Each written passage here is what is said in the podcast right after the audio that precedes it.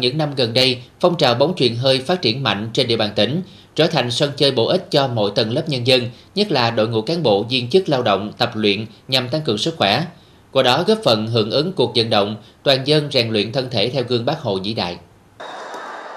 Bóng chuyền hơi là môn thể thao không yêu cầu cao về tốc độ và sức mạnh, luật chơi lại khá đơn giản, đảm bảo an toàn. Vì thế, bộ môn này phù hợp với sức khỏe mọi lứa tuổi, nhất là lớp người trung và cao tuổi. Thời gian qua, bóng chuyền hơi đã và đang phát triển khá mạnh mẽ trên địa bàn toàn tỉnh, nhất là thành phố Bến Tre. Sự xuất hiện của bộ môn này đã và đang tạo điều kiện cho mọi thành phần lứa tuổi lựa chọn để tập luyện nâng cao sức khỏe, xua đi mệt mỏi căng thẳng sau ngày làm việc, công tác, lao động và học tập. Tôi đã tham gia bộ môn bóng chuyền hơi này cũng được uh, mười mấy năm rồi. Uh, từ năm lớp 7 là tôi đã đi đánh với ba mẹ ở ngoài sân, ở ngoài trời và gần đây thì cũng được dịp được uh, các cùng các anh chị cùng tập luyện và thi đấu thì hôm nay cũng uh, rất là vinh dự được uh, nhận được giải nhất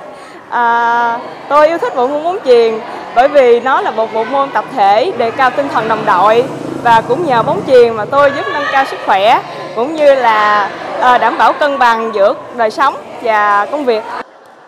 Vào cuối buổi chiều hàng ngày, dạo quanh một vòng các sân thể thao trên địa bàn thành phố sẽ thấy không khí tập luyện thi đấu giao lưu giữa các đội nhóm câu lạc bộ bóng chuyền hơi diễn ra sôi nổi hào hứng.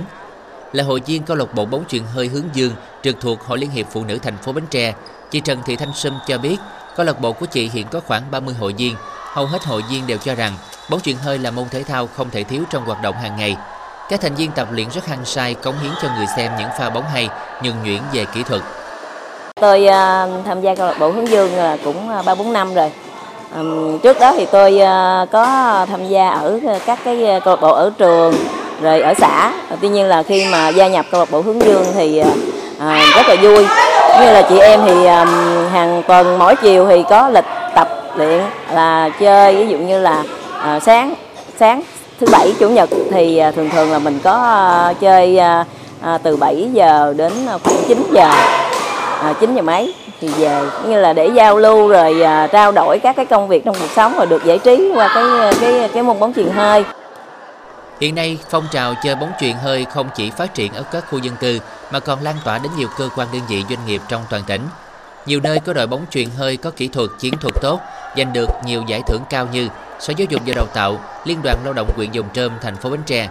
Bóng chuyền hơi hầu như có mặt trong các giải đấu, hội thao nhân các ngày lễ lớn của đất nước và các ngày kỷ niệm của các ngành đơn vị doanh nghiệp. Đây chính là điều kiện thúc đẩy phong trào bóng chuyền hơi nói riêng và phong trào thể dục thể thao quần chúng nói chung trên địa bàn tỉnh ngày càng phát triển sôi nổi rộng khắp.